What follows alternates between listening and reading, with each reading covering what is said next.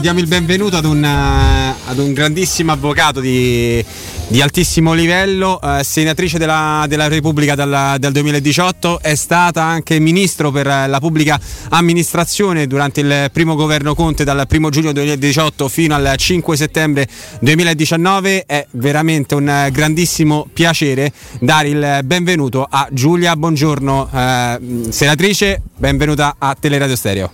Grazie a voi e buonasera a tutti gli ascoltatori. Ecco senatrice, noi la cerchiamo a pochi giorni, insomma, non è passato molto dall'8 marzo, che è una festa, è una celebrazione doverosa dei diritti di una categoria importante, fondamentale per la vita di tutti. Noi veniamo tutti quanti messi al mondo da una donna, tanti uomini se lo dimenticano poi con i loro comportamenti. Ci piace appunto, ecco, ci piacerebbe anche sapere a che punto siamo, secondo lei, in questo processo terribile che deve portare una società civile alla parità di genere, e se ci sono anche sono stati fatti passi in avanti anche su l'inasprimento della legge che riguarda appunto il femminicidio. Insomma, è folle pensare che bisogna inasprire una legge per far capire che le donne non si toccano, però se questo serve vorremmo sapere appunto a che punto è l'iter per quella legge o quella nuova normativa. Allora, guardi, l'8 marzo tutti sono pronti a dire che si impegneranno per la parità dei diritti delle donne, che sono pronti a garantire pari diritti, pari opportunità, pari salario.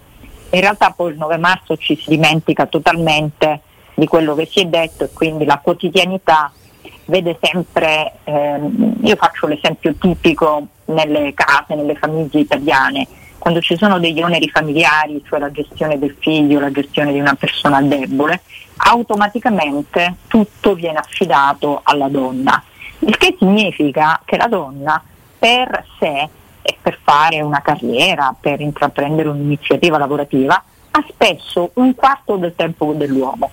La cosa più importante che noi abbiamo in una vita è il tempo, quindi la prima battaglia che io dico che si deve fare, che devono fare le donne, quella di riappropriarsi del tempo. Gli oneri familiari vanno redistribuiti, non si riesce a capire perché gli uomini non debbano prendersi cura della persona fragile, della persona anziana, perché tutto questo deve essere onere esclusivamente delle donne. Detto questo, il problema è un problema in realtà, come sapete, di secoli di legislazione contro le donne.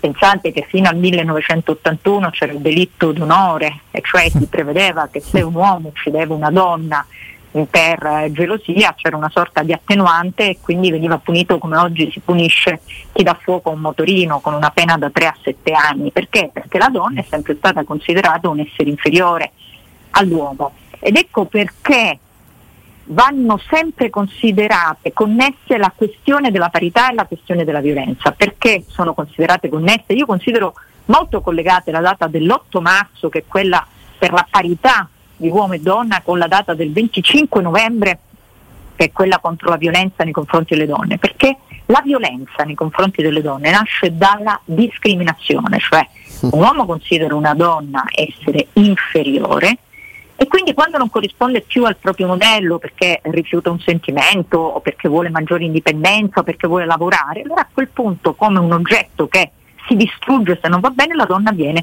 uccisa. Ecco perché ci dobbiamo ricordare che qualsiasi atto di discriminazione è anche un atto che porta alla violenza. Io credo che serva tantissimo parlare di queste cose, quindi sono veramente felice del fatto che mi abbiate invitato. Forse vi ho chiesto qualche giorno prima di riuscire a organizzarmi, però io ci tengo a parlare di queste cose.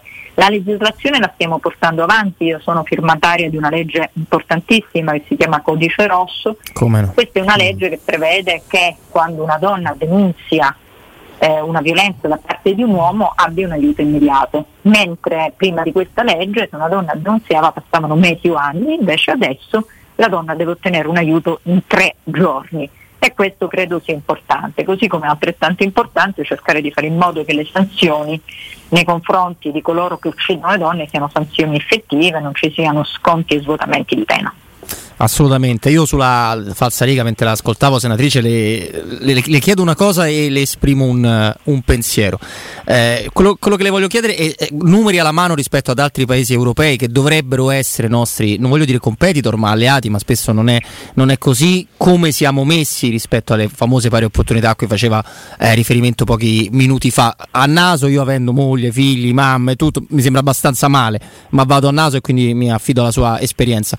La considerazione che volevo farle è che a me quello che preoccupa da lunedì con la nostra regione e molta Italia che sarà zona rossa, mi preoccupa la condizione di molte donne, anche di molte di situazioni di disagio sociale, dove sappiamo c'è gente che purtroppo vive magari in 50 metri quadri e adesso si ritrova costretto ad uscire per le famose comprovate esigenze per non sto contestando il lockdown, questo ci tengo a premetterlo, però mi è venuto spontaneo pensarlo mentre l'ascoltavo, visto che abbiamo dato col nostro telegiornale l'annuncio di questa zona rossa pochi minuti fa.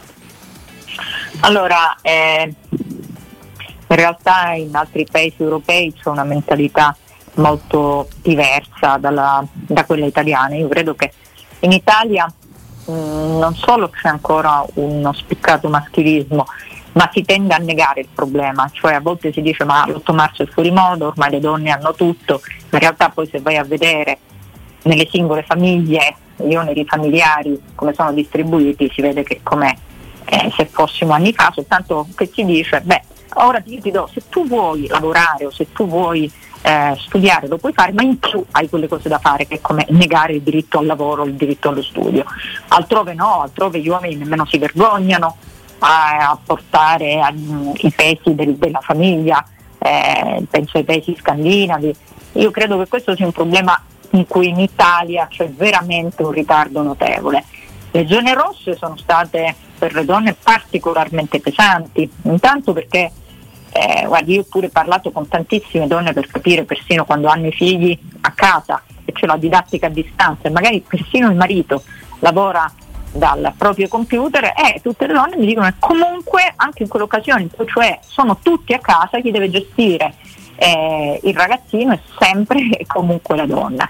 Ho sentito in questi un'associazione che si chiama Doppia Difesa con Michel Ussimer che si occupa di violenza, tante donne in questo periodo ci hanno detto che nemmeno riuscivano a denunciare la violenza che avevano, anche perché avevano paura a uscire, perché comunque con le zone rosse erano molto più controllate, quindi io credo che le zone rosse e comunque quindi questa difficoltà a uscire di casa, questa difficoltà ad andare a denunziare, abbia creato enormi problemi e le donne spesso siano state veri e propri ostaggi di violenza.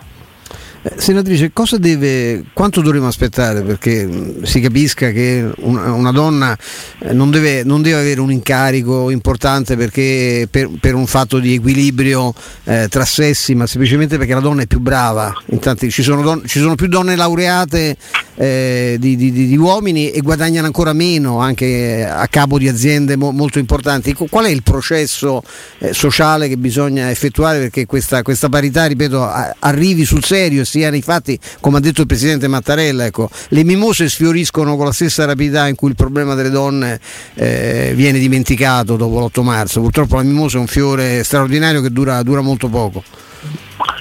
Ma il problema è proprio che non si può fare tutto con le leggi, perché altrimenti chiederei un decreto legge e quindi immediatamente cambierei tutto, ma il vero problema è che ci vuole intanto un grande impegno delle stesse donne, perché io dico a molte mie amiche che mi dicono ma io accetto certe cose a casa per evitare discussioni, io dico meglio una piccola violenza a casa, violenza nel senso una lite, per evitare che mi si mettano i piedi addosso piuttosto che subire e regalare terreno.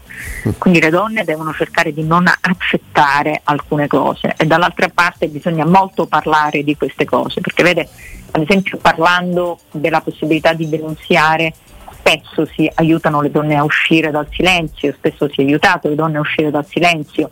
Poi credo che sarebbe molto importante avere ad esempio una donna premier, perché il giorno che avremo una donna premier ci sarà grande rispetto per la donna. Io dico sempre che quando c'è una donna che fa qualcosa di importante è sempre una apripista, quindi una donna che diventa Presidente della Repubblica, ormai abbiamo tante donne che sono state ministro, anche in importantissimi ministeri, quindi anche tutto questo può aiutare. E poi, ripeto, Voi quello che potete fare come radio è quella di parlare di queste cose, dare spazi, perché la comunicazione è sicuramente uno dei canali fondamentali per cambiare la cultura. Ha delle curiosità Flavio sì. Lasciare la senatrice a lui, anche perché con qualche riferimento allo sport avrà saputo, senatrice, che c'è finalmente una donna, Valentina Vezzali, sottosegretaria allo sport, ci fa molto piacere perché è sicuramente una persona che conosce molto bene la materia. Tanto ringrazio la senatrice per non avermi denunciato, visto che l'ho tempestato i messaggi le scorse settimane. Sì, anche perché un avvocato con la buongiorno ti metti, avrei messo male, esattamente. Senatrice, le volevo chiedere subito delle dichiarazioni della scorsa settimana che hanno creato un po' di dibattito di Beatrice Venezzi sul fatto di sentirsi chiamare direttrice, che per lei è una discriminazione. Ecco il suo pensiero e le volevo chiedere che cosa pensa, quanto pesa secondo lei l'eccessiva puntigliosità dimostrata nell'esporre il proprio mestiere declinato al femminile sia essenziale nel processo di raggiungimento della parità dei diritti in ambito lavorativo, avvocatessa?